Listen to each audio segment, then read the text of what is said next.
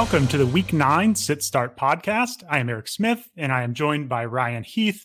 We'll be going through some of the more dis- difficult decisions this week, which there are a lot of difficult sit start decisions because there are a lot of bye weeks this week. So um, we're also going to ramble up top a lot about the trades. But uh, before we get into that, Ryan, we've been dealing with some people who are mad online today, and it kind of got me thinking just about how maybe good we have it actually here at QB List. Like uh, our Discord community, uh, PL Plus. If y'all are interested, you should check it out. Uh, it's a really great community. We got a lot of good football talk there. We all get along really well. Uh, we got a staff that gets along really well. I think we're kind of spoiled here. Um, even Reddit, like our Reddit interactions are great.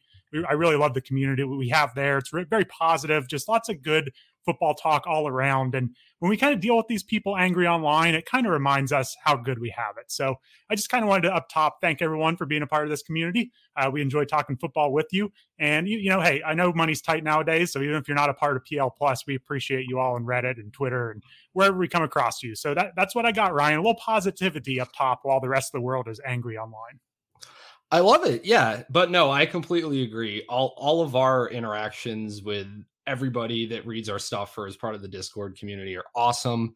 Like the the only time I ever get pushback is if I'm making fun of Zach Wilson or something is usually as mad as people will get. So yeah, I I count myself pretty lucky there. Yeah, and it's nice being able to have arguments with people where, you know, we're actually like talking to each other and discussing issues and, and proving points and maybe somebody wins maybe somebody loses but it's nice to actually like have a, a, a good faith uh, discussion on both sides. So i just appreciate all of you for listening. I suspect if you're still listening in week nine uh, you're uh, uh, an integral part of the community. So thank you all. And yeah let's just leave it at that ryan because there's a lot of um, it seems especially like the last month people are just losing their minds online I was just saying that to a friend. Uh, he has a theory that it's because of the election coming up. People are just on edge, but I, I really have no idea. But I, I feel you. It has, it feels like it's been a lot more vitriolic lately, just in terms of everything outside of our community yeah, maybe a little uh, seasonal depression too. So just yeah, take care of yourselves out there, everyone. Uh, we'll, we'll get through this winter together, and uh, let's enjoy football while we still got it. But luckily, the NFL has provided us with a lot to talk about, a lot to make fun of, um, a lot to just puzzle about. Uh, it, it, was an interesting week with the trade deadline on Tuesday. So we're going to carve out quite a big segment here up top to just rant on these trades. Um, if you want to hear, uh, you know, running back analysis, you can skip down farther. We'll have that in the timestamps. But Ryan, let's start out with Chase Claypool here. Um, a good friend of our, my, ours, Mike Miklius, um, in QB list staff. He finally got his receiver to the Bears, but the Bears had to pay a pretty steep price here. So, what are your initial thoughts on Chase Claypool going to the Bears? Yeah, so that, I mean, first of all, completely support the Bears doing something to try to help Justin Fields just so that they can better evaluate him and see if he's actually someone they want to stick with after this year. I mean, his play has been a lot better as of late, but I, yeah, you definitely want to see what he can do in an offense with multiple actual starting level NFL receivers. Like what what a concept to get your young quarterback multiple receivers that would start on another roster. It's kind kind of crazy, but I I will be a little critical of the price they paid. They paid a second round pick for Chase Claypool. Just for something that's a little interesting, I went back and looked at all of the receivers that were on the board that later went in the second round in this past draft after the Bears made their selection. So the receivers they passed on were Wan'Dale Robinson, Tyquan Thornton, George Pickens, Alec Pierce, and Skyy Moore. All, all of those were drafted after the Bears pick in round two this past year. I, it's not a group where it's like, wow, all, all those guys have smashed. Like they're all clearly going to be better than Claypool, but I, they could have had George Pickens, man. Like they, they, Alec Pierce has shown a few things. Wan'Dale Robinson has flashed a little bit. Like that, I feel like uh, just such a better use of their assets would have been to just draft a receiver in the second round. That way, you get all four years of their rookie contract. They get an actual offseason and a training camp with Justin Fields. Like, it, it just would have made much more sense to me that if the goal is to get Fields guys, that you do it before the season rather than right now. Yeah, that's the big thing for me is that what one more year after this year on Chase Claypool's deal, like that is the sticking point here. I think in a vacuum, you could make an argument for a second round pick for Chase Claypool pretty easily. It's just when you start getting into the context contract situation, like I don't think he's going to be cheap. He's a young player. He's he's put up some production. Like as long as he doesn't bomb out here in the next year and a half, he's going to come with a nice price tag.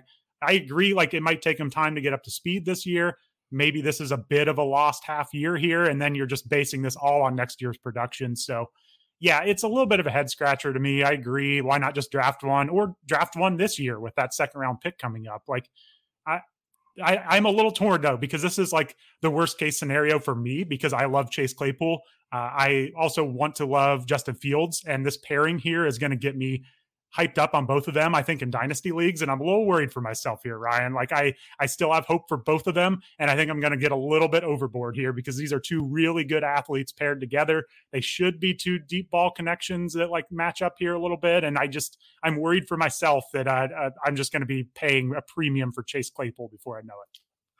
Yeah, that that might be dangerous territory you're getting yourself into there. I, I, might have to check some of my rosters where I'm in leagues with you and see if I have any Chase Claypool. Probably not. That's I not a player I have. Yeah, you probably have him already. Exactly. Uh, but yeah, like a, a couple thoughts on what you just said. Um, yeah, like the, the Bears, uh, as we were talking about past uh, in the second round, but they did draft a receiver in the third round, in, in my opinion, kind of waiting until most of the good talent was off the board. But they, they did go for the 25 year old Velus Jones in round three. Uh, I I didn't want to like totally make fun of Velus Jones before this podcast because he he's a guy and a, a, pick that people have that said a lot of pretty mean things about since it happened. Uh, but uh, look, I I typed his name into college football reference to look up his stats and his kick return yards were listed before any of his receiving production. And I, I was I was double taking. I'm like, is this a normal thing that happens on this website? I'm like typing in some other names. No, that all all of his special teams production was listed first. Uh, and it's probably because he didn't go over 300 receiving yards until he was in school for six years.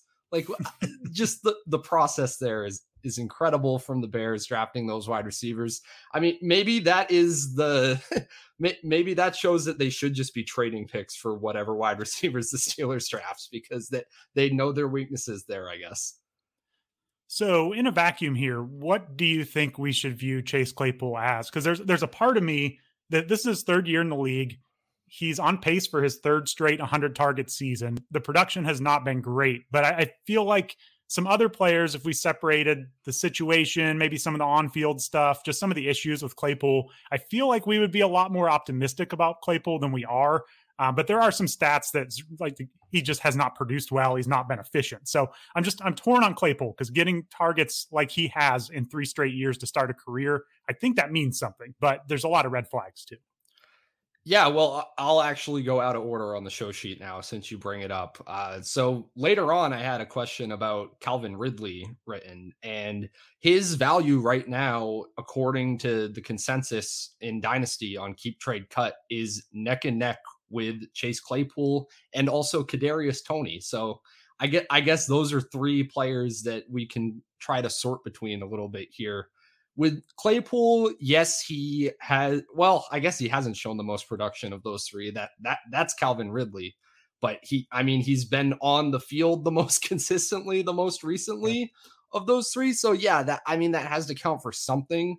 Claypool's not put up like these insanely dominant target shares. Um, I he's had like a couple of huge blow up multi touchdown games. So I I don't know. I don't think Claypool really has a future as like a dominant receiver in the NFL. I I would be very surprised if he ever put up a top 12 wide receiver season where I, I could talk myself into Calvin Ridley doing that again. I could maybe if I'm really reaching, I could talk myself into Kadarius Toney doing that. More on him later. But yeah, I I just don't see it with Claypool. And now being on the Bears in with in an offense it still doesn't have any passing volume. It's only going to get worse now that him and Mooney are competing for targets. Like I I just don't see it. Where's where and when is the production going to come on it? Like on his second contract, like that. That's just yeah. not attractive to me. Yeah, I guess if I'm painting the optimistic picture. He's still just 24. He turned 24 in July, I believe. He has played two years with Ben Roethlisberger, and then whatever's going on this year. Like he's one of those players. They'll give him rushing attempts. Like he gets touches near the goal line. Like he does seem to get high value attempts when he's not in the doghouse one way or another. So those are the reasons why I do want to keep um, you know, an eye out on him. I mean, also it doesn't hurt that he's 6'4, 238, you know, like that's that's always going to draw my attention too. So I don't know. I I I think the profile in a lot of other situations we'd be a lot more excited on. And I mean, he's also been playing with Diontae Johnson. Like there has been a lot of target competition there. So again, Ryan, I'm going to talk myself into Chase Claypool in all these leagues. I, I probably should be most worried about redraft next year. So um, yeah, we may have to shut this down now before I talk too much more. Yeah, look, I I I can't imagine a scenario where his price is like significant in redraft next year, right? Like the, unless he puts up like fantasy relevant production the rest of the year, which I spoiler alert, I don't see happening. Like I'm, I'm not gonna be ranking him highly this week. I yeah, yeah I, he could be like a last round flyer that's kind of interesting maybe yeah. in redraft next year, but yeah, I I I'm just not about it. He he is younger than Velus Jones, so I'm glad you pointed out he was 24. I could couldn't have let that slip by. Um, yeah. let's talk about Fields a little bit too, and how this affects him, maybe because I that was like my first thought when this trade went down. I'm like, oh, that's pretty exciting for Justin Fields. Like that his value has kind of been increasing already the last few weeks. Like this is kind of a cherry on top. Um, but then I saw a tweet just before we started the podcast from Scott Barrett at Scott Barrett DFB on Twitter. And Chase Claypool actually ranks only 55th out of 58 eligible wide receivers this year in passer rating when targeted. So he doesn't seem like he's helping out his quarterbacks that much when they are throwing to him. Uh, and funny enough, Darnell Mooney is 57th on that list. Uh, and Diontae Johnson is 58th out of 58. So we're we're dealing with the cream of the crop with these receivers here. Yeah, that well, that's that's wild. I did not realize all that. Uh, that Diontae Johnson really tops it off. Yeah, I mean this all. Yeah, this all comes down to Justin Fields. Like, is he going to take a serious leap, or is he going to kind of stumble through these next couple years, and we wonder what they have in him? So, yeah, it's I, I can talk all I want about Claypool, but if Fields doesn't continue this upward trajectory of passing volume and he doesn't start hitting on some downfield attempts to Mooney or Claypool or whoever, yeah, it's not going to matter. But I do think this is really encouraging for Fields in general, just because say what you want about Claypool. I know those stats are bad as far as passer rating when targeted, but I do still think he is an NFL wide receiver, which is topping what the Bears have had for most of this year. So I think if you put Claypool and Mooney together and then you start building off that, there's a chance that their wide receiver corps next year is like average. And I, that's a long way from if they had exited this season with just Mooney at wide receiver.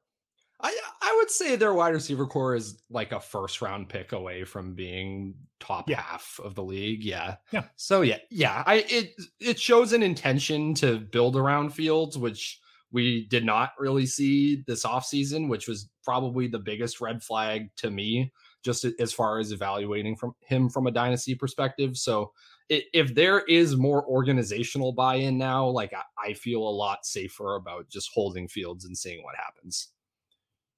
But again, uh, maybe they should have just drafted their own receiver in the second round this year or next year. So I think we could wrap it up with that, right?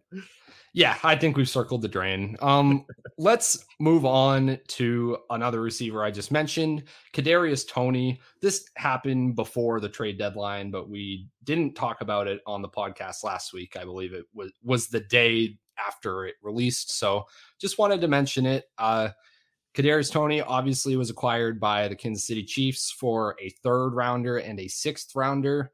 I the first thing that comes to my mind is like how how does this affect Juju Smith Schuster because he's actually been productive the last few weeks. Um, he has been only the wide receiver 40 in terms of oppo per game. Uh, obviously has been pretty efficient on that, especially in the last couple, just go going for a lot of yards, touchdowns. But I, he Juju has been commanding targets at the very least. He has eight targets in five out of his seven games. I, I felt forced to rank him as the wide receiver 20 this week just because of how not deep the position is with six teams on bye. But I, I think Toney probably throws a pretty big wrench in this rest of season, especially, right? maybe. Uh, my instinct with anyone other than Kansas City and Andy Reid would be to write off Toney for the rest of the year. I think it would be like there's not enough time. He's shown too many red flags. Like, but KC and Andy Reid makes me think that this is possible and that he's going to be on the field and that they'll learn how to use them and it won't take too long. So it could be a red flag. I, I don't know that I would be so much worried about Juju. Uh, maybe I should be. I, I, it kind of feels like it's a, a, death sentence for Skyy Moore, who hadn't really earned his way onto the field much. Um, but I mean, even like I don't know, Mecole Hardman's been playing pretty well lately, so it, it's interesting to see how this is all going to shake out because I don't think the receivers have been playing that poorly. So I would expect a bunch of like schemed touches, whether it's screens or short stuff early on, kind of designer type stuff. I mean, we kind of saw them try to do that with Skyy Moore already. And uh, you know, kind of end of games, they'd start throwing them swing passes and stuff like that. So I wonder if that's Toney's role. He works his way up, but I don't know. I would be a little hesitant to say that Juju Smith Schuster is going to lose a lot here, unless Toney just steps onto the field and it's like, wow, was he healthy this whole time in the Giants and they just hated him? Like, what happened? Because, like, I think we're going to know pretty quickly, like, if something real weird was going on with his relationship or if, yeah, there were a bunch of red flags here. I, I think it was the day after the trade was announced that it was reported that his hamstring was completely healthy and he was feeling great. So, yeah, I, I I'm gonna lean towards that. This was just the hamstring was an excuse for him to not be on the field because the relationship was just destroyed between him and New York. I not like it's we kind of got to follow the breadcrumbs on that. Like he didn't show up to um training camp or op no not training camp optional workouts early in the summer and then it was reported he would be on the trade block and he showed up the next day if i'm remembering correctly so there's yeah. probably a lot of weird stuff going on and I, I don't think that the chiefs like as a super bowl contender team are trading away a third round pick unless they think he's healthy and pl- intend at least to play him and to make their offense better th- like now right so yeah like I, I think that five screens a game to Kadarius Toney probably improves the Chiefs' offense. Like they the receivers they have have been fine, kind of up and down, but it they haven't really had that guy for like those low aDOT throws that can just get that insane amount of YAC, right? Like that that was kind of the Tyreek Hill role, and I I don't think Juju's that guy. Mecole can kind of do that impression occasionally, but not not consistently. Like I, I'm interested in Kadarius Toney like rest of season. Um, he it should have been added across all leagues when this trade went down. If he's somehow out there in yours, you should pick him up.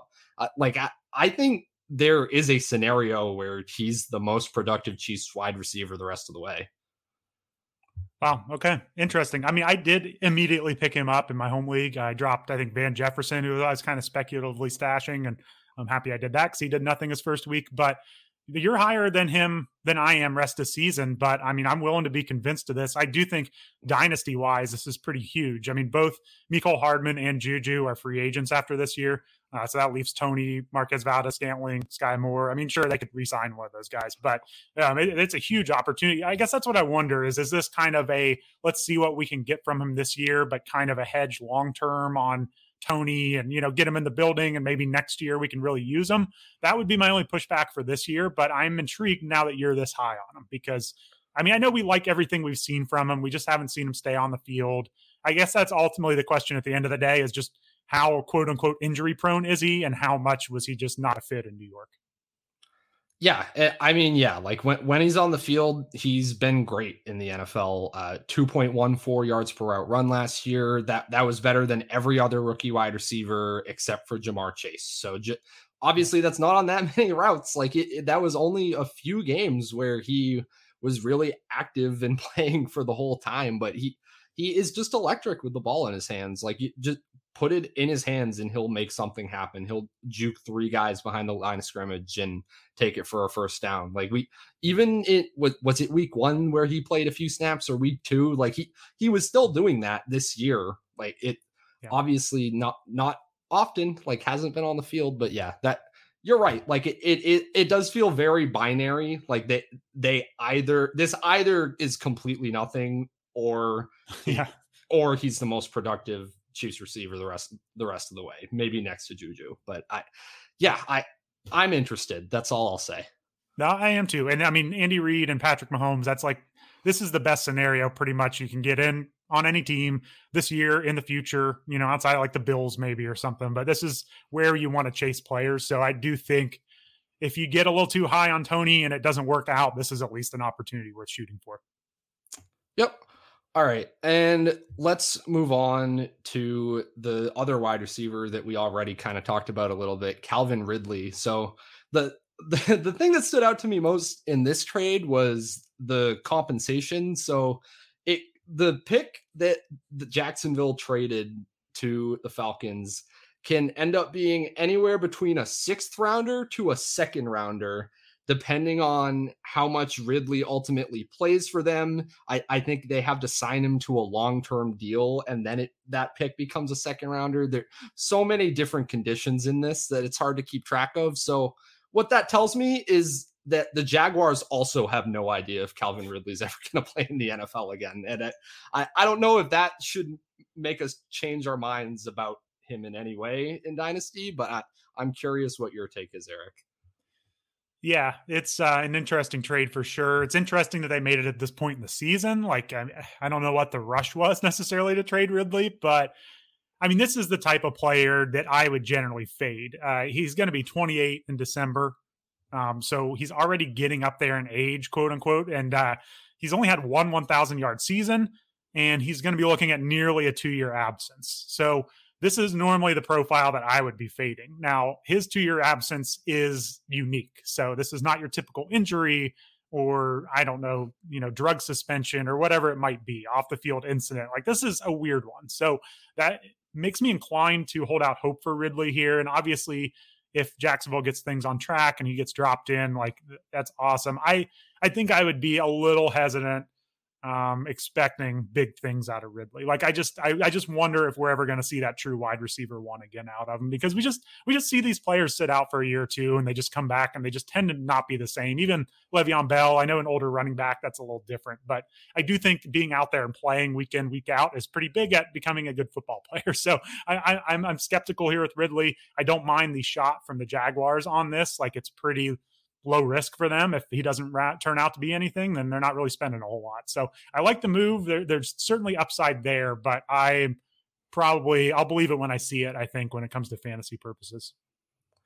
Yeah, I would hold out a little more hope than it sounds like you are. I, 28 is the prime for wide receivers. Yeah. Like that, this isn't like a who will like Michael Thomas Mine, situation yeah. where he's been out two years with injuries and he's getting up there in age. And Michael Thomas was productive for the few games he was actually on the field earlier in the year. So I I don't think it would be crazy for Ridley to come back and just immediately be mm-hmm. like a, a top 15 fantasy wide receiver again. I I but there's another angle to this too is who's going to be throwing him the ball. So I, I was very excited and thought I was very funny and clever to write that he might get to play with Bryce Young or CJ Stroud on the show sheet. I, if, what if we're okay? Let me walk you through this. So the beginning of 2023 comes around. Calvin Ridley applies for reinstatement with the league, which he has to do. This isn't just a one year suspension. Like he has to be approved to come back. I'm sure yeah. they are sending him to some sort of like Gamblers Anonymous, whatever it's called. I'm sure he has to do all this stuff. If he comes back in 2023, let let's say Trevor Lawrence doesn't improve his play from the very up and down stuff we've seen. I, I don't think the Jaguars are actually in the market for another quarterback in this year's draft, but it are are we excited about Calvin Ridley com- competing with Christian Kirk for targets, who's not a zero? Like in a Trevor Lawrence offense? Like it is that like where would you draft that in redraft? I'm like I'm trying to benchmark that. Maybe he's a third or fourth round pick at that point that I don't feel good about. Yeah, I mean that feels rich. Where did and not that this is a comparison, but what Darnell Mooney was like a fifth round pick this year, maybe. Yeah, right. Yeah, something fifth or sixth. Somewhere, I would think he'd be F- more fifth round and underdog. Yeah, I would think he's in that range. I mean, again, he'll have had a long layoff. Uh, we're we're kind of assuming in this that Trevor Lawrence didn't break out and become you know Peyton Manning. Uh, so th- there's question marks at quarterback, long layoff, some competition. I, I, don't think it's crazy to think he could be even lower than that, but I don't know. I, I, there are going to be a lot of people that see that 140 target season that he had and just assume that that's going to come right back. So I, guess part of my um, skepticism is also kind of like what you mentioned, where he still does have to get reinstated. It just feels like there's a lot of things that can go wrong before we get our 1,000 yard, 10 touchdown Calvin Ridley season. So I just tend to bet against all that in general. But sure, if if we get to 2023, Lawrence has made some improvements and he's out there on the field in training camp, then it, it's probably time to start getting excited. All right. Yeah, no, I, I think we've covered that all pretty well. So j- just to wrap this up, um, as I said earlier, Chase Claypool, Kadarius Toney, Calvin Ridley, all are consensus valued at about the same in Dynasty right now. Uh, are you taking one of those three, or are you taking the mid to late 2023 second rounder? Uh, I I think I'm probably taking the pick, but if I had to pick a player, I might have talked myself into Kadarius Toney. Now that we've talked all the way through it, uh, I would take a player over a mid to late pick, second round pick. I think I, I tend to just value these first rounders, but um, man, they're so they're also different here. I I would probably still go Ridley even after all of what I just said here, but I don't feel great about it. it there's a lot of risk there. Um, yeah, it, it's a tough one though. I, they're all neck and neck, and I, I guess Ridley just because we have at least seen it. Yeah. Okay. Yeah. I mean, you. I probably would have said Ridley before we had the conversation, but you you kind of talked me out of him, but kept yourself talked into him. So yeah, that's great. I I love this right now. I, um, I wanted to be Claypool because he's he's 24. That's who I wanted to be. Yeah. Well, I I hope I talked you out of that one. You're yeah, welcome. So. Um. Okay. Let's move to tight end here. Uh, so TJ Hockenson was dealt in the division to the Vikings. Uh, it, was Hockenson and two fourth rounders for the Vikings, second and third rounder. I I will say I really first of all I really like this move for the Lions. The the tight end market is absolutely insane right now. Uh, you can thank Bill Belichick for that, but there there is no reason that the Lions should have been re-signing T.J. Hockenson. So getting draft picks back for him in a year when they've already fallen out of contention, yeah, why not? I mean, Kerryon Johnson was on Twitter saying he thinks it's insane that Hockenson got traded away for that, but I'm that's like they, they were teammates, right? Or were they drafted together maybe? So I I would expect a player that is probably friends with the guy to feel that way, but uh, from a business sense, just as far as managing your cap space and your draft assets, I think I like it. Yeah, I've talked myself a little bit into the Viking side as this goes on. I was I, I, still think it's definitely a good trade for the Lions. I just don't think he's a difference maker. I mean, you look at PFF grades, not that those are everything, but he's about the 12th ranked tight end so far this year. If you just go by receiving grade, it's I think eighth in the league. So it's not that he's a bad player. I mean, he's certainly um, he, he's he's a rock solid player for any offense. But I think we have this picture of this top ten pick in our heads, and he has not been performing like that. I do think in an offense with Justin Jefferson and Adam Thielen and Kirk Cousins, like I I think it's a, a little interesting there, and it will help them. But if you're a team like the Lions, yeah, I would get picks for him absolutely. I mean, he is on his what fourth year. Um, does he have a fifth year option? I believe so. Yep. Be, is he on the con? Yeah. So so he's got another year on the contract. But I mean, yeah, if you're the Lions, I would not be shelling out a, a four year mega contract for TJ Hockenson. There's just too many other things to address. So maybe, you know, tight ends are slow developing. Maybe he keeps increasing and and and here in a few years he breaks out. But I'm a little skeptical. And I think, you know, you saw the Bengals get Hayden Hurst. He's looked like a pretty good tight end in free agency. Like Tyler Conklin was a free agent tight end. They're all cheap players. Like I just I think these cheap tight ends available in free agency are pretty comparable to what TJ Hockenson gives you. Yeah, they just had Tyler Conklin in the building last year. They should have just re-signed him. Yeah, no, I I can get behind that for sure. Um, but yeah, just I mean, kind of looking at this from a fantasy perspective, uh, I I think it is it's it's probably kind of a push for like Justin Jefferson and Adam Thielen. Like I I don't think that Hockenson is going to command a crazy amount of targets more so than Irv Smith was. Uh, Irv Smith's likely out for the season, uh, getting surgery on his high ankle sprain, by the way. Uh, so that it's really just he slots right into that role, I think. But what I would assume isn't splitting snaps with Johnny Mundt as much as Irv Smith has been, that you would hope at least. So, but yeah, like for Hockenson, I, if you have him in fantasy, I think this is at least somewhat of an upgrade for him. Like just looking at pass rate over expected, the Vikings are sixth in the league this year, uh, and the Lions are negative. So the, the Lions are when they when they can, the Lions are running. Now it's they can't generally, but the Vikings are a genuinely pass first team. So I I like this if you have Hockenson in fantasy. Like you you feel pretty decent about this. He's probably top top five tight end rest of the way pretty easily, right?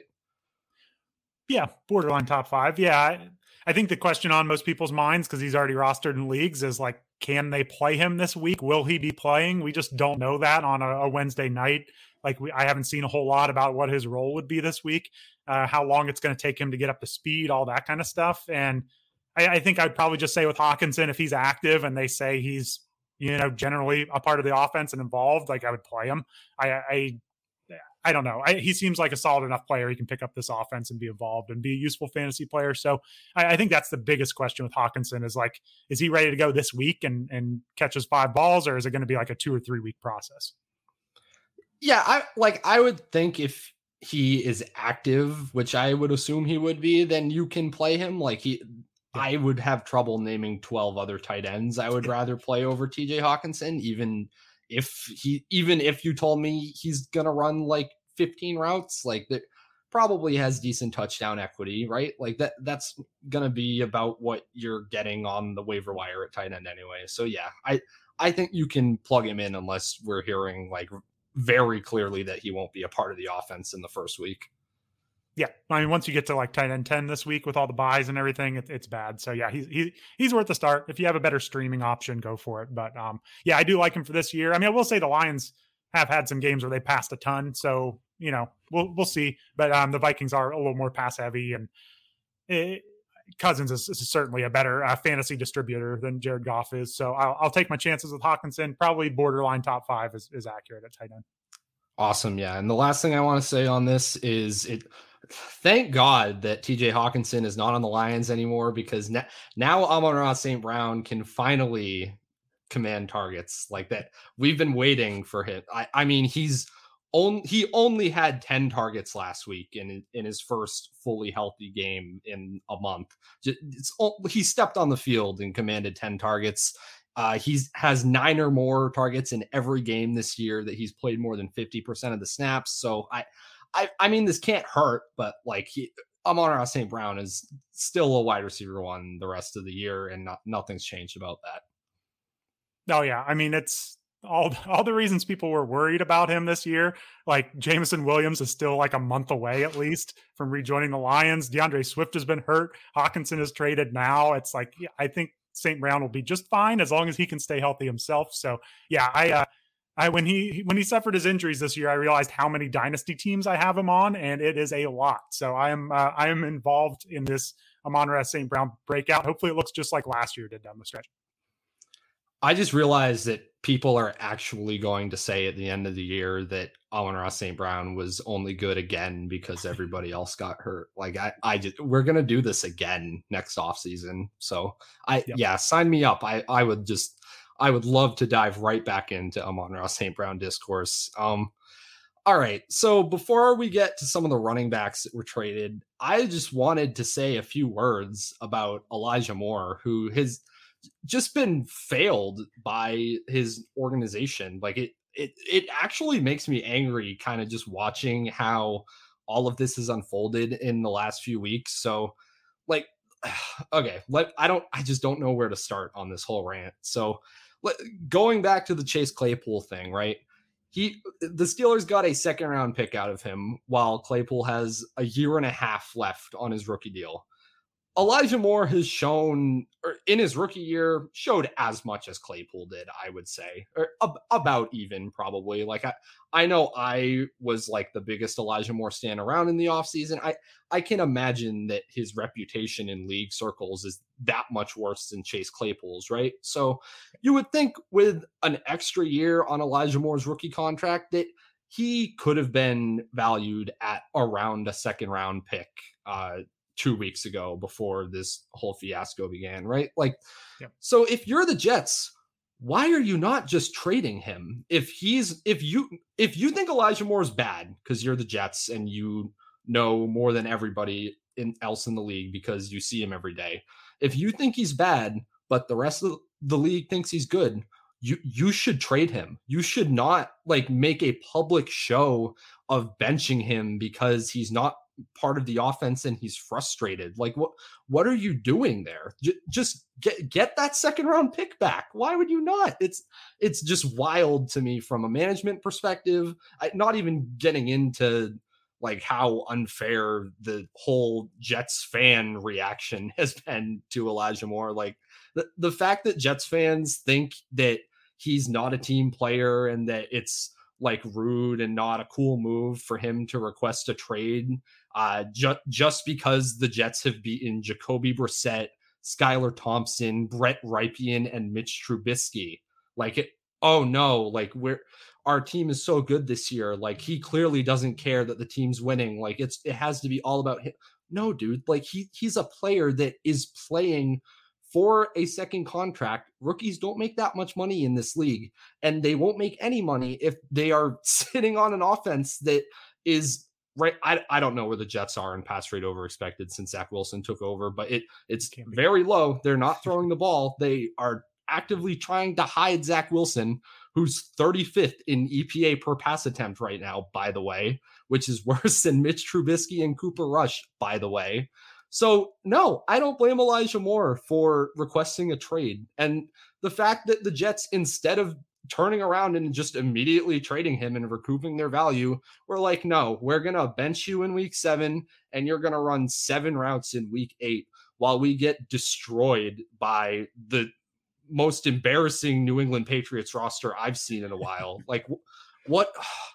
the Jets are just make me feel so much better as a down bad Patriots fan because it as frustrated as I can get with my own team, I can always look to the Jets and be like, yes, there there is so much more just stink and organizational incompetence happening here. So I, am out of things to say about this, Eric, other than justice for Elijah Moore, justice for Denzel Mims, who they did the same exact thing to. Uh, yeah, talk for me. I've got a lot to unpack here. So I, I agree with you. Like, how many times have we seen this work when a receiver is angry and they bench him because he's angry? Like, I don't know a lot of examples off the top of my head where the, like it comes mm-hmm. back and he gets back on the team and as the wide receiver one and everything's forgiven. Like, so I agree with you. This was their chance to move him. You've got you like your receiver you just drafted. You have a lot of pieces of your offense you like. Um, maybe the injury to Breece Hall should kind of reset your expectations for the rest of the year. Uh, it seems like a good chance to get a pick for him. So, yeah, second round pick for him sounds great to me. So, I'm on board with that. Bringing up the Denzel Mims thing is also instructive here. Like, why do they still have Denzel Mims on the roster?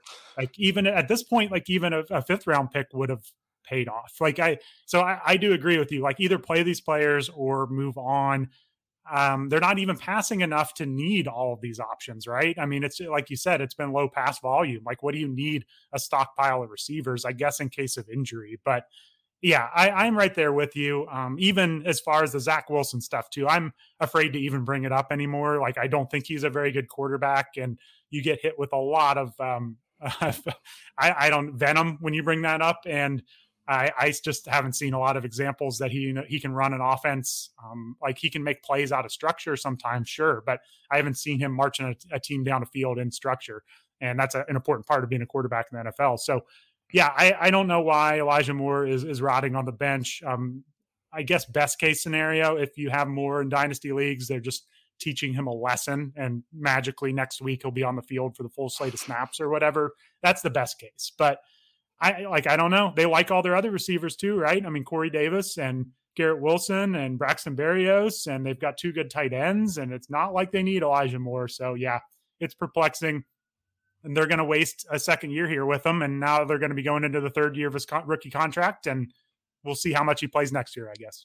Yeah, nobody wants to trade for him anymore because they like once you are like stop being productive or stop playing in the NFL for an extended period of time, your your trade yeah. value just goes like goes down. Like they they can't deal him again until the beginning of 2023 now. So yeah, yep. he's I, you either play him or he rots away on your roster and he's Denzel Mims. Like it yeah, it's just insane to me and I like and look, th- this Jets roster is not horrible either. Like the Garrett Wilson, Corey Davis, and Elijah Moore is a like trio of receivers that most quarterbacks in the league would like to have. Like if you drop Derek Carr or Kirk Cousins into that offense, they, like they will make good things happen. Like you, I'm you don't even need like a, an incredible quarterback to it's supposedly operate that offense. Like it, yeah, it's it's just wild to me. But I, yeah. Any, anything else on the Jets, Eric, before we move on and my blood pressure goes back down to normal? No, I would just say they're they're five and three, so I would expect them to keep running this offense this way to try to win. And um, yeah, I don't have a lot of hopes for this passing game rest of season. If if they were two and six, like maybe we at least just kind of get like we got to figure out what we got with Zach Wilson. Let's chuck the ball around. But I don't know that that's coming right now because they're I mean, they need to make the playoffs. Like that whole organization needs it. So uh, they're, they're going to play to try to make the playoffs. And I think that involves a lot of running the ball. And that's probably why they went out and got James Robinson. Like they, they know they're going to be trying to play defense and run the ball. So not great things for Elijah Moore, Garrett Wilson, uh, any of these pass catchers here. I wish we had like an Associated Press poll for the NFL. Is is that a thing? I actually don't know if that's a thing, but like they have in college football where oh, yeah. they'll where they'll rank like the top 25 or whatever it is and i at least generally you people will evaluate based on who have you beaten like mm-hmm. what what have you actually shown on the field it's not just your record but it feels like these general managers that all they see is that big 5 and 2 in the win column like it it's yeah. just really strange to me like I, I know that we're capable of having these conversations about like who have you beaten the quality of your schedule but it it yeah, it feels like that that's just absent with the Jets right now. Yeah, I mean that's one nice thing about what the Giants did. I mean, they traded Toney, They didn't go out and make some move. They've got a good record. You could even say the same for the Falcons. I think the Falcons are being pretty realistic. Uh, there's a few teams out there that are being relatively realistic about where they're at. So I don't know that the Jets are unrealistic necessarily. They just they need this so bad, Ryan. So I I mean, is Saleh getting fired if if this falls apart this year? Like, as there's a lot of things that could go wrong here. So there's a lot of pressure here on the Jets. I, I think that's just at the end of the day, that pressure is going to push them towards uh, maybe some poor long term decisions yeah just poor poor long-term decision after poor long-term decision. All right that let's move on to the running backs um and get get a little more back into fantasy football world right now where i'm more comfortable because man i'm exhausted after that. Uh so i i guess like the most interesting move for for as far as fantasy football goes when we look at these running backs moving teams is Nyheim Hines going to the Buffalo Bills. Uh, the Bills sent Zach Moss and a conditional sixth rounder back to the Colts. So get give me your take on this, Eric. Like it is James Cook just done? First of all, let's get that out of the way. For this year, yes, he is done. Um, it's hard to imagine him becoming a better pass catching back than Nyheim Hines in his rookie year. So yes, I would say Zach Moss is done long term, not looking good either, but uh, certainly for this year. I, I, have a whole Nyheim Hines rant in me too. I don't know if we've got time for another rant, but um, all these things we've heard out of the Colts for all these years about Nyheim Hines, how good of a pass catcher he is, how they're going to use him in the slot, all of these things.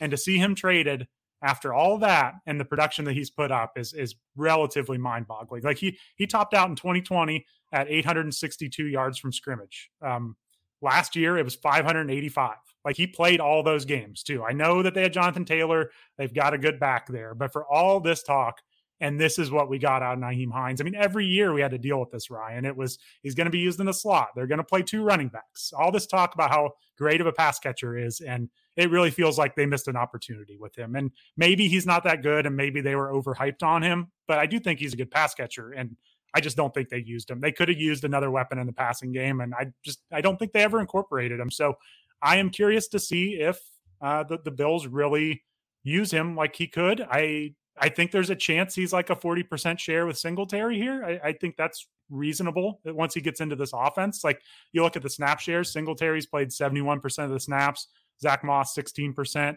and then Cook had played 15%. So there's a good like 30% chunk that's open there. And I think Hines could eat into that work a little more. So I am curious to see what he can do in this passing offense with 40 or so percent of the snaps because it's just, I, I'm just disappointed about how it went in Indianapolis. And for all the talk, they just were not that creative in getting getting the ball. I mean, I know the targets were there. It's not like they didn't use him, but like it was nothing special. Yeah, you know, in hindsight, I'm as I'm kind of thinking about this now, I, I think all the we're going to use Nyheim Hines in the slot thing was it it was just the Colts version of the Patriots saying that N'Keal Harry's having the best camp of his life every single offseason. Like that that yeah. that has to have been what it was, right? I I think they were actually just trade baiting for him, right? like that that that makes the most sense now that I, I had never considered this angle before, but all all of their actions make much more sense if you look at them through that lens. So and and I guess like yeah, maybe maybe you should trade Nyheim Hines if you believe he has value around the league when you have a Jonathan Taylor there. So yeah, I you know what I I'm no longer mad about Frank Reich telling literally saying you should draft Nyheim Hines in fantasy football before this before this year started. So thanks Frank Reich. He was, was trying to tell us that they that they were going to trade him to the Bills. Yeah, that but yeah, I mean on on the Bills, I'm kind of interested. So like just looking at target shares, Hines has pretty consistently been around like an 11 to 12% target share his entire career. Uh, as you said, his best year was in 2020. He was up at 14% then.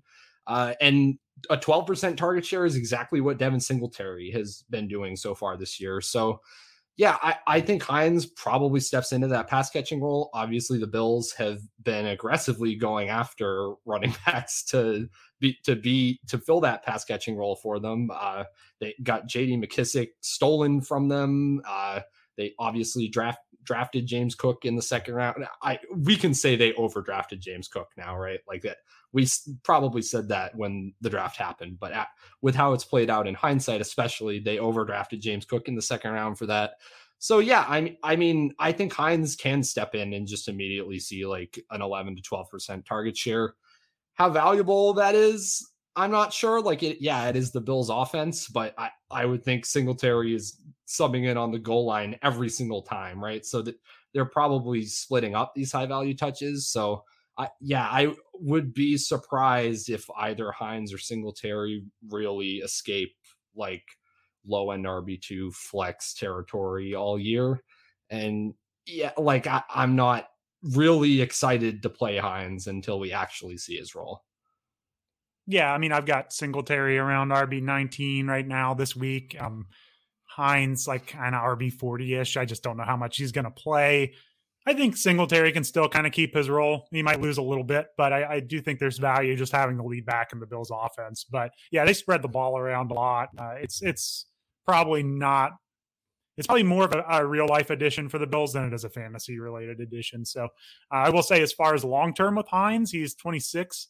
It looks like they could basically just move on from him next year. I think if I'm looking at this right. So uh, I don't know that this means anything long term, but I would expect if he looks good this year, they'll keep him around. But I, I, think it is worth noting that they could move on after this year if they wanted to. So I don't know. Long term in Buffalo, I'm still not exactly sure what this backfield looks like. It's probably more of the same of what we've seen of kind of a mess of uh, a committee that gets prioritized behind Stefon Diggs as it should be.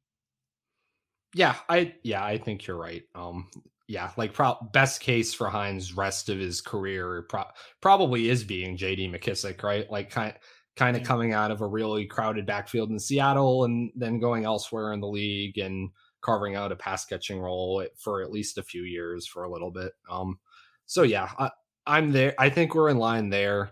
Um, let's talk about this from the Colts perspective because I'm a little more more interested here. Um, it, I mean, as unfortunate as the Colts offense was with Sam Ehlinger, uh, it's still kind of interesting. Um, so Jonathan Taylor did not practice today. Uh, he reportedly twisted his ankle last week This has been kind of a reoccurring thing for him.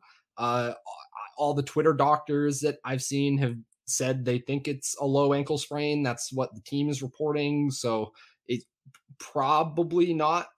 You wouldn't think that this is like medically a huge deal, but it, it feels like this keeps cropping back up for Taylor. So, like, how worried are we about him? Because it, it's also not like he's been that productive this year, even when he's been on the field.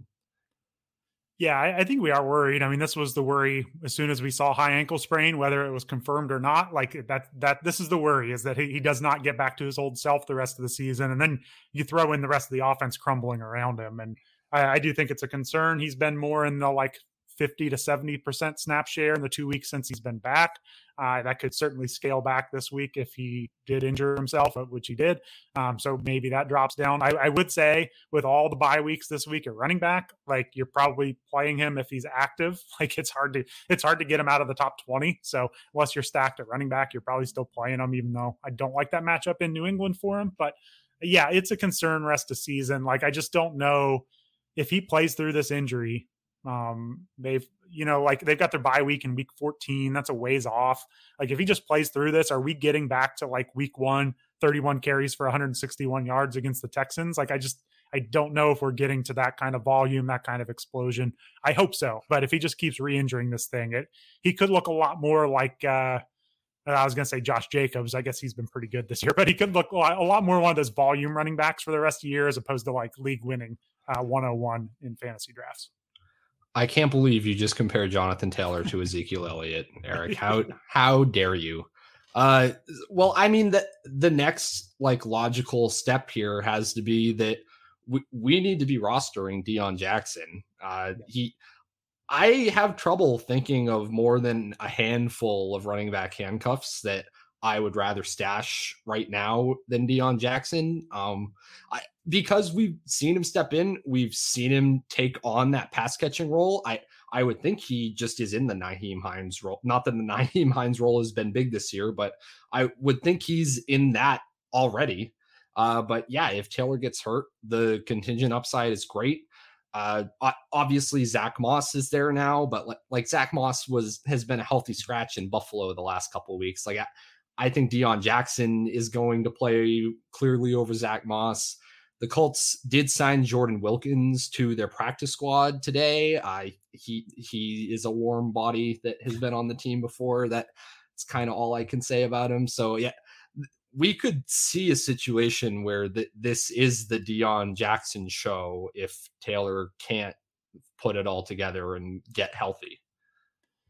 Yeah, I mean, I've got him ranked about RB thirty this week. Even if Taylor plays, I think there's a lot of opportunity there. I like that we've seen he's had two games like 60% or so uh, snaps we've seen so we've seen the workload out of him both of those games he was above a 10% target share i think as high as like 17% so i like that he can fill in on the ground and through the air from what we've seen so yeah i Deon Jackson's out there in a lot of leagues i would go get him right now like it's handcuff he may have some standalone value and we've seen it. I mean, a lot of these kind of backup types, we just don't know if they can produce. And I know it's it's been a very small sample size, but we have seen Deon Jackson produce. So you should go get him if he's out there in your league right now.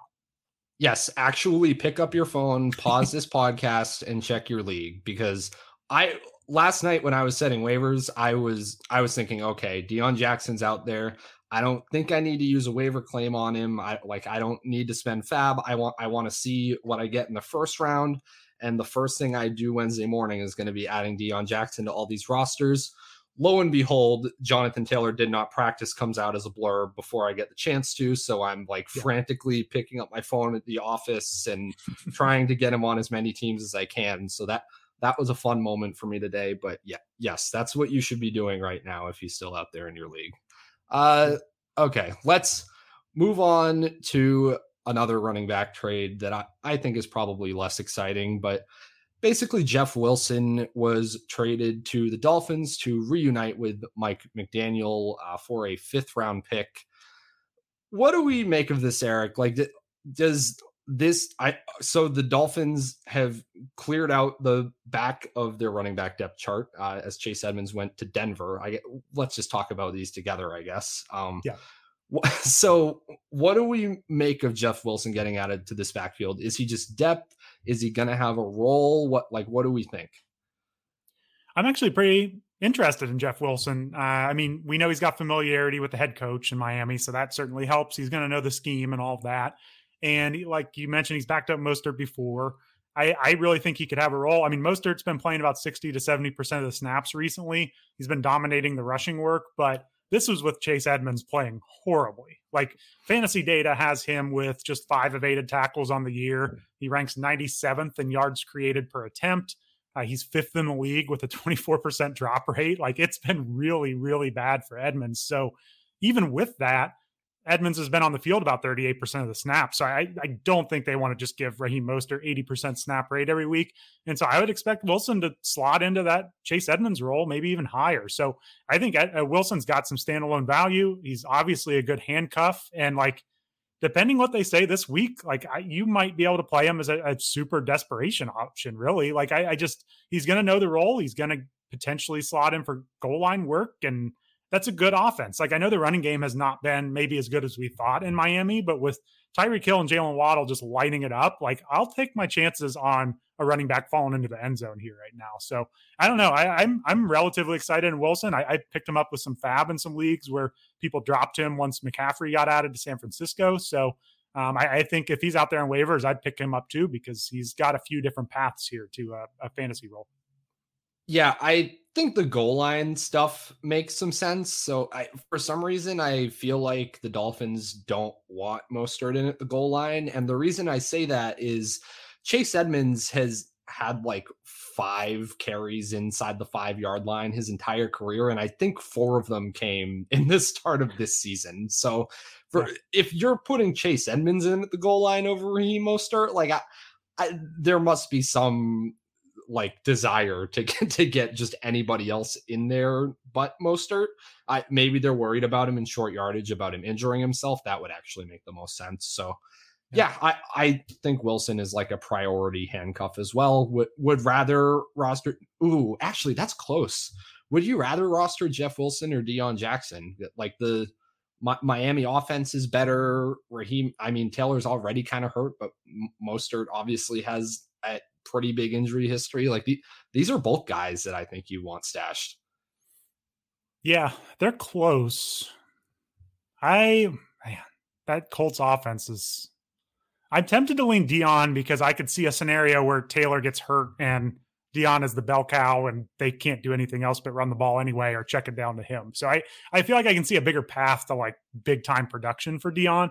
Wilson's probably an easier path to just kind of chipping in touchdowns. But I, I yeah, I think Deon, but they are both good pickups. Yeah.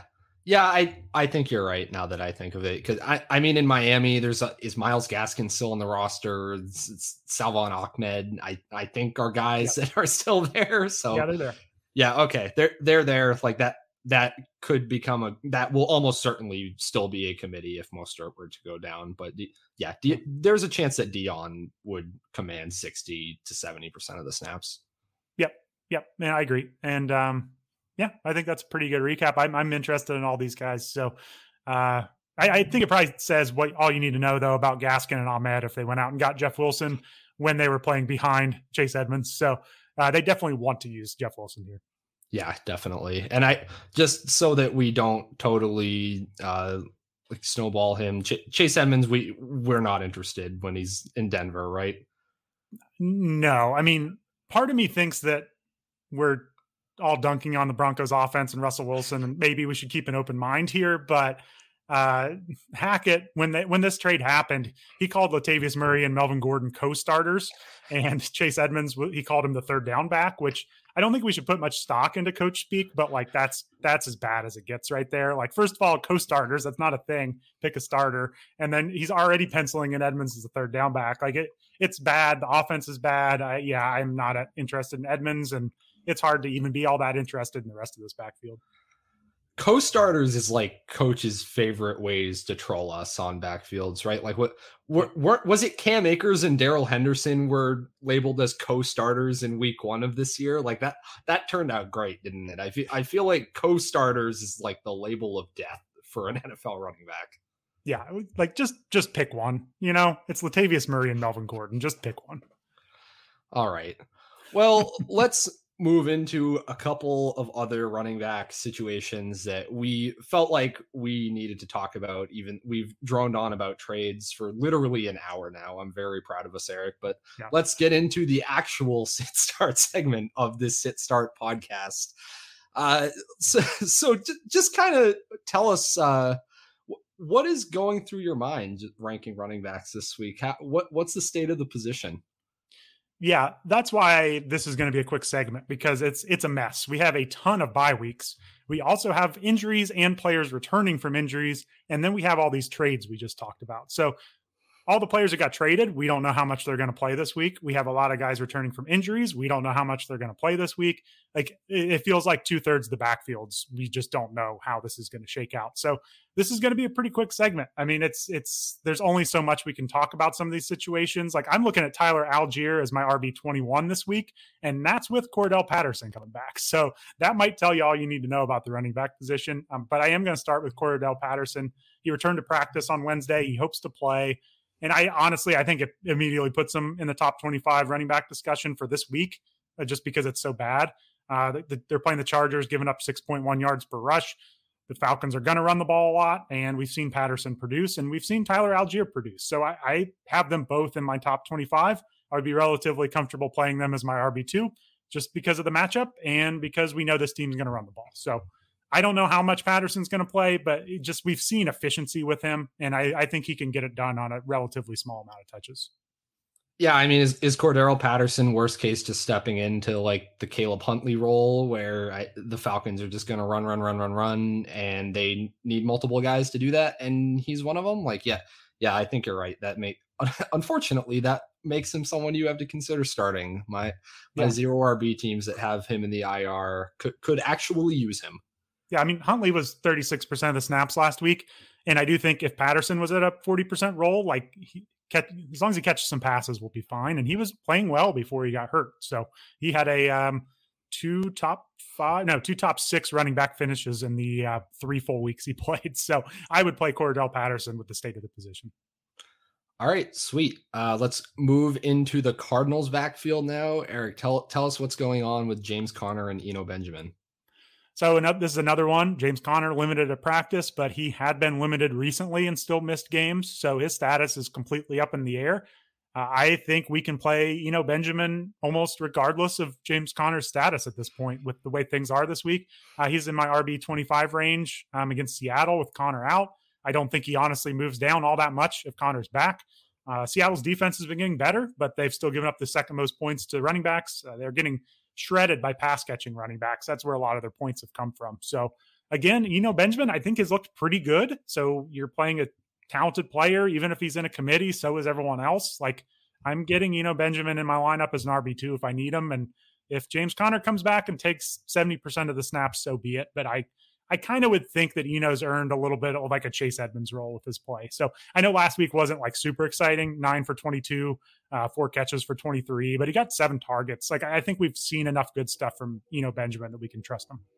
Yeah, uh, yeah. I also would not be surprised if the if this is just like the kind of two way committee that we've seen the Cardinals deploy before uh, for the rest of the season. Because yeah, Benjamin has been playing very well. Uh, let's get into the backfield that has hurt me the most every single week of this year. Eric, talk talk to me about the Lions. What are we doing? I I've been resistant to the Jamaal Williams like every week starter type stuff, but I I think you I might have been dragged there now. Yeah, I mean, I think we have to. He's had four different two touchdown weeks at this point, so I don't know what more you could want. I mean, he's he's getting the touchdowns. Like even last week, he did not have a super high snap share with Swift back. Uh, Swift played 55% of the snaps. Williams played 37. Williams still got two touchdowns. So I, we're playing both of them as far as I'm considered. This is uh, this is another one like D'Andre Swift missed practice Wednesday. We'll see if it was a setback or if it's just a rest day. Who knows? Uh, the D'Andre Swift injury stuff has been very confusing this year, but they're both top 20 options for me. I'm playing both of them. Like, I, I think you need a player in the and it's going to sound crazy saying this, but like the D'Onta Foreman range are better to uh, sit one of them. So I just want to give you an insight on uh, you know who our RB fourteen is this week. RB sixteen ECR. That's uh, D'Onta Foreman. But um, yeah, I think you need one of those like locked in bell cow types right now to sit either Taylor or or I'm sorry, either Swift or Williams locked in bell cow D'Onta Foreman. It, have, oh man, have you seen his stat lines? He's rushed for 118 yards in two consecutive weeks.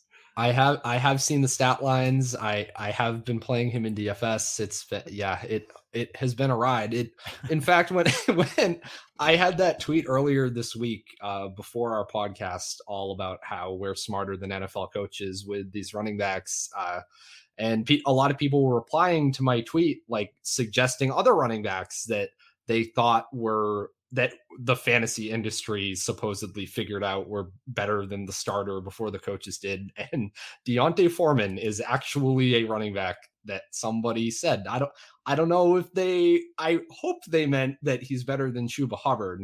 I, I have a feeling that this that this might have been something about Christian McCaffrey, but uh, I yeah, that if you were wondering how how Twitter's going right now, that that's that's what we're dealing with yeah, worth noting, Chuba Hubbard was limited on Wednesday at practice. We'll see if he's back, but regardless, you're playing uh, D'Onta Foreman. So, I mean, they would be what two game winning streak if not for uh, a stupid DJ Moore penalty that is a stupid penalty to enforce. Not, I'm not calling DJ Moore stupid, just a stupid penalty. But we can't get into that, or else this will be a three hour podcast. So, uh, um, oh no, okay, go for it. Let's hear your no, uh, DJ Moore penalty. quickly, yeah, I'll I'll just say like I think number one that that should not be a penalty that's called. T- taking your helmet off when when the ball is not in play after it's after a touchdown I, I understand that it there's argument over whether that was within the field of play as defined in the rule book but the the ball's not in play. There's no safety issue with taking off your helmet at that point. I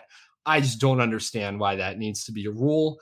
And yet like yes as a player you should know what the rule is and abide by it but people are like very quick for some reason to be like well DJ Moore was did it wrong like he he should have known it's like yeah. yes but that that's not like the important part that I feel like we should be focusing on here yeah I really hate the penalties that have big swings in I don't know win probability or whatever that have no bearing on who's playing well or who's not playing well. And there's a whole list of safety rules that I understand, roughing the passer stuff. I don't get bent out of shape about those because they're trying to keep people healthy. But there's no that had no effect on the outcome of this game, and it it cost the team a game. So I'm right there with you. I'm uh, I'm on DJ Moore's side. I always have been, but I was on his side in this one as well. So all right, let's get on to a quick hitter segment here on wide receivers. Ryan, uh, D, uh Rondale Moore. Um, we're just going to talk about him every week now, right?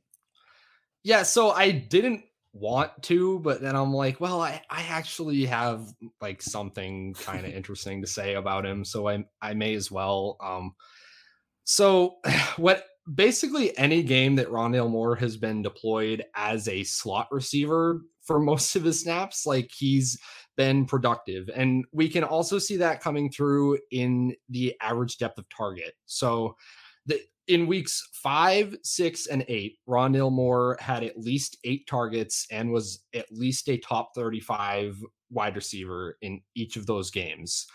Of those three games, the highest average depth of target that he posted was 4.4. So that that's pretty low, very clearly just being frequently used around the line of scrimmage.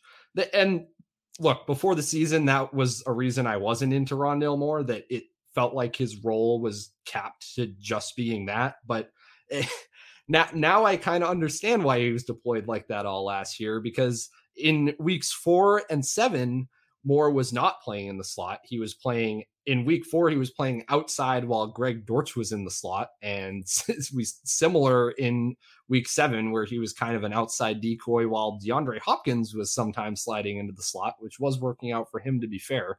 But in those two weeks, four and seven, where Rondale Moore finished outside the top 70 among fantasy wide receivers, his average depth of targets were 11.6 and 13. So we're just kind of at the mercy of how Cliff Kingsbury decides to deploy Rondale Moore. uh, please play the five foot seven guy in the slot, Cliff. Um, I I have Rondale ranked at wide receiver 25 against the Seahawks. I but like that's really fragile. All all it takes is Cliff Kingsbury to think he sees something in the game planning and that that you can light that play on fire basically. Yeah, I don't have much more to add to that other than this sounds familiar to the Christian Kirk experience in Arizona, only a little bit more exaggerated with Rondale Moore. So it's great being at the mercy of Cliff Kingsbury, and that's where we are. But I would agree. I think his upside and his reliability when he is used the right way is is worth starting. So I'm right there with you. Okay, Romeo Doubs has maybe come back from the dead here. Uh, what are your thoughts on him against the Lions this week? Yeah, so a couple weeks ago, Aaron Rodgers was saying that we might need to get some other wide receivers playing because the guys out there aren't getting it done. That that was absolutely about Romeo Doubs, who had dr- dropped a wide open touchdown against the Patriots. Just a comedy of errors from Romeo Doubs this season. But with Allen Lazard out, Romeo Doubs is kind of the only guy left for Rodgers to throw to. And I, I mean, against the Bills, he kind of was like Doubs had seven targets last week, 12.3 oppo. I, it's this is a play that you kind of have to care about. Uh, I've got Doubs ranked at wide receiver 29 against the Lions. Uh, Detroit is allowing the fifth most fantasy points to opposing wide receivers, and the Packers have the fourth highest implied total of any team this week. So, that, yeah, you're unironically kind of have to play Romeo Doubs and a flex on a lot of teams this week. So we're we're gonna buckle in and hope for the best. Yeah, the Lions just fired their secondary coach, and it looks like they lead the league in uh, catch rate allowed at 71% to wide receivers. So, yeah, still can start players against the Lions, that's for sure. So, all right, next up, uh, Joshua Palmer against the Falcons. He has finally cleared concussion protocol. So uh, there's a huge opportunity here for him. There is. So I wasn't going to bother talking about Joshua Palmer, who I had originally ranked as the wide receiver 37 against the Falcons. Uh, but that right before this podcast started, the news came out that Keenan Allen apparently has re aggravated his hamstring injury. Stop me if you've heard this before, Eric. This is sounding very familiar. He Keenan Allen is considered unlikely to play in week nine now. Mike Williams is out for a month or more. Josh Palmer is kind of the only guy left. So I, I had this whole take about how Keenan Allen being back and Palmer taking over on the outside in place of Williams could have benefited him much more than when he was playing opposite Williams. Uh, but now this is literally just a situation of Austin Ekeler is probably getting 15 targets this week, and Palmer will vacuum up a few others probably. So I, I think that makes him easily a wide receiver three. Uh, and yeah, the, the Falcons defense uh, has surrendered the most fantasy points to opposing wide receivers of any team in the NFL this year. So you lock in Josh Palmer. I'm sure will be treated to him dropping a few more touchdowns. yeah, I mean, Keenan Allen says that his hamstring got worse during the bye week and said that next time he plays, it's going to be all or nothing. He doesn't want to come in on a snap count. He wants to be ready. Uh, so uh, this sounds like DEFCON five. I don't know. Is the higher number worse? Whatever. Uh, th- this sounds bad for Keenan Allen. So I think Joshua Palmer's locked into work for the foreseeable future. I mean, I, I was shocked when I looked at Austin Ekeler's target totals from the last two games. I think it was like what is it, a combined 28 targets over the past two games. So they desperately need to throw the ball to somebody other than Austin Ekeler. So uh, hopefully it is Josh Palmer. Austin Ekeler, by the way, started slow enough in the first couple of weeks that even though he's been on an insane pace since like week three, he's actually, I looked this up today. This is why I know he is just under pace to be a juggernaut running back right mm-hmm. now. So it, if he keeps up what he's done the last six weeks, he probably will be a ju- qualify as a juggernaut over 272 PPR points. So he's hit him and Christian McCaffrey are kind of the only ones close. Uh, Nick, Nick Chubb is there, but has had insane touchdown efficiency that I don't predict to keep up. Uh, Saquon is a little ways off, so it it's Ekeler, McCaffrey, or nobody this year likely. So my, I the juggernaut process is very owned. Well, there just weren't many to pick from. Uh, it looks like he has what like eight touchdowns over the past four weeks, so maybe a little touchdown regression due for Ekeler too. But again, who else are they going to give the ball to? So, all right, real quick on quarterback streamers here. A couple guys we've talked about a lot, but uh, who are your best options if uh, you don't have a quarterback on this uh, Wednesday evening of Week Nine?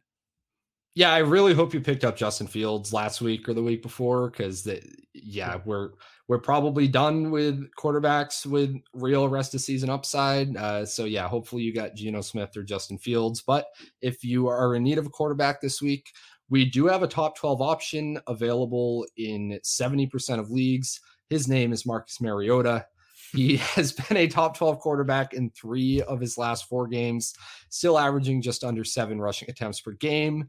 He is ninth among current starting quarterbacks in EPA per attempt. And this Falcons Chargers game that we've already talked about is tied for the highest over under on the slate at 49 and a half. And the Falcons are actually only three and a half point underdogs to the Chargers. So I would guess this game goes under because I, I do not see how these two teams with I mean, maybe the line might move lower with the Keenan Allen news, but I I don't see how these two teams shoot out. Um, but I, you're you're hoping that Mariota gets there on rushing production and poaches a few touchdowns, basically. Yep. And then otherwise, Andy Dalton has played pretty well. Don't, can't love the matchup too much against Baltimore. I know they're not maybe what they used to be. It feels like a bad Andy Dalton matchup, but he he's probably steady enough to pencil in if you're really desperate, right? Yeah, yeah, I've got him ranked QB 17. Uh, he is only rostered in 14% of, of leagues, so probably the deepest streamer I'm comfortable going with this week. I like he was really good for fantasy, not in real life, in week seven against the Cardinals.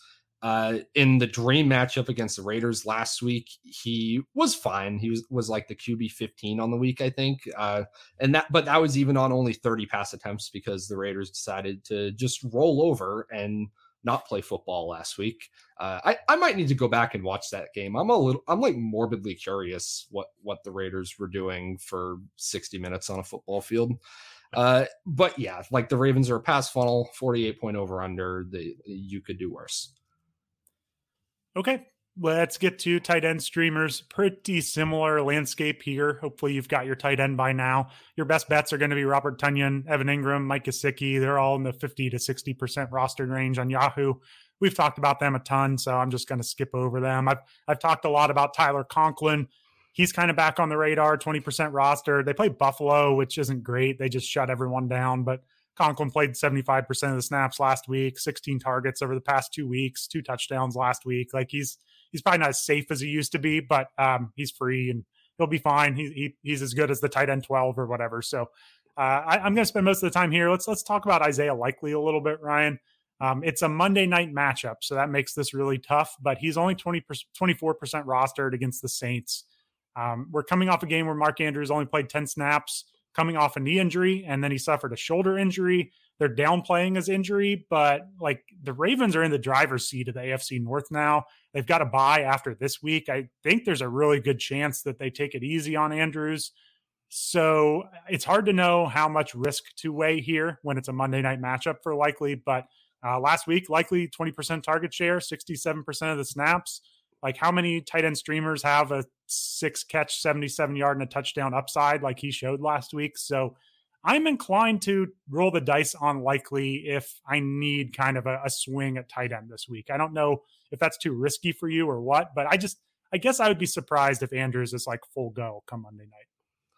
Yeah, I I mean the risk of it is that it's Monday night. So if, if I mean the Ravens have not been all that transparent in my opinion with this injury like they yeah. Andrews like was immediately basically walking to the locker room the other night after the injury and immediately after the game. It he's fine. He's going to be fine, guys. So I yeah. I don't know. Like yes, on the one hand, I don't really believe that, but on the other hand, like if if he is playing and you were counting on likely as a streamer from Monday night and you don't know Andrew's status before Sunday, like you're probably missing out on a, a different option that you would like better. But yeah, I don't know. Like the more I talk myself into it, like if Mark Andrews is kind of like 50%, on Monday night, like likely can still get there. It's yeah. probably not that much worse, even in a worst case scenario than a normal tight end streamer. Like you, you can absolutely get a goose egg from any of these other guys too. So, yeah, yeah I, uh, yeah. The more I talk, I'll, the more I kind of like it. I would say if if you can get Tonyan Engram or Gesicki, get them. Otherwise, I might pick up Likely and then wait till Sunday morning. And if we're still not sure, there's probably going to be a Conklin or someone like there that there that you can pick up. So I, I think that's kind of how I would approach it. Uh, if you're desperate, pick them up now and, and, see how things are looking here in a few days. Um, otherwise, not a lot of other good options. I do want to keep an eye on Brock Wright for the Lions going forward. Not this week, but he's coming off a concussion. We're not sure if he's going to play, but uh, he's filling in for T.J. Hockenson and I don't know. I think Jared Goff is still going to throw the ball to the tight end. We saw a four for four for 57 yard line out of Brock Wright in week seven. So I could totally see Brock Wright being this year's like Dan Arnold down the stretch. Just just enough volume to be like back end streamer most weeks. Yeah, I honestly, when I saw people saying Brock Wright's name, I, I, was like, okay, guys, like we're we're just really bored. We're just looking down the the Lions tight end depth chart, but yeah, I could see it named monitor. I, I don't think I realized that he actually had put up some production already. So that, yeah, kind of interesting enough. Yeah, maybe we moved on from Cade Otton too fast, but he kind of burned us all last week. So um, I don't know. He's still out there. I, Brate might play this week though, so that's always uh, a worry. So otherwise, defensive streamers, not a lot to talk about this week. I think if you can get the Chiefs 65% rostered home against the Titans, go for that. They could be Malik Willis again. Uh, if you can get the Dolphins 55% rostered at the Bears, go for that. If you can get the Packers 56% at the Lions, go for that. Like those are my priorities. But if we're sticking under the 50% range, it's pretty ugly. The best I could find, Ryan, was Jacksonville at home against the Raiders just to see if this Raiders offense really is that broken. And, and Jacksonville has a little bit of talent. So that's that's like the best option I could find under 50% rostered. Yeah, I don't I I don't hate it. Like you're you're playing a defense at home at least against yeah a team a team that is down pretty bad. Um, yeah, I I mean, real yeah, realistically, hopefully you got the Chiefs on waivers because that them in a in a game script like that against Tennessee, almost no matter who the quarterback is, just just sounds really really good. So yeah, I I think that I don't have any other big takes for defense. I think yeah, there were some other good options that shot way up when waivers ran. So, like Minnesota against Washington, uh, Bengals against Panthers, they're all up in the 75% rostered. So, I suspect everyone grabbed their defense by now, but those are some options if you didn't. So, okay. Well, I think this was a fun one, Ryan. It was fun uh, straying a little bit from fantasy up top and recapping all these trades. And uh, I hope the NFL keeps up with this because I could get used to. Um, crazy trade trade deadlines every year. It's just uh it's a nice kind of refresher mid season as we're settling into the season. Yeah, and I mean honestly, yeah, yeah, it's a crazy trade deadline by NFL standards, but like when when you look just look at these names, you would not think these were players that we could drone on about for an hour, but so somehow we did blow up Chase Claypool and Elijah Moore and Nyheim Hines and Jeff Wilson into a, into a bunch of content. So I I'm proud of the NFL for taking steps like this, and I'm proud of us, Eric. I mean Claypool, Toney Moore. That we we had some pent up takes on them, so I, it doesn't surprise me that we went this long because uh, we've been dying to talk about some of these guys. So, all right, well, like I mentioned up top, everyone, uh, thanks for being a part of this uh, community. We really enjoy talking with you all. So whether it's in our uh, Discord or on Twitter or Reddit, um, we appreciate you all sticking with us this year, and uh, still got a long way to go. So um, stick with us for Sunday night. What we saw, we'll be back to recap the games, and I hope you all get a win this week. Um, playoffs are going to be here before we know it. So best of luck.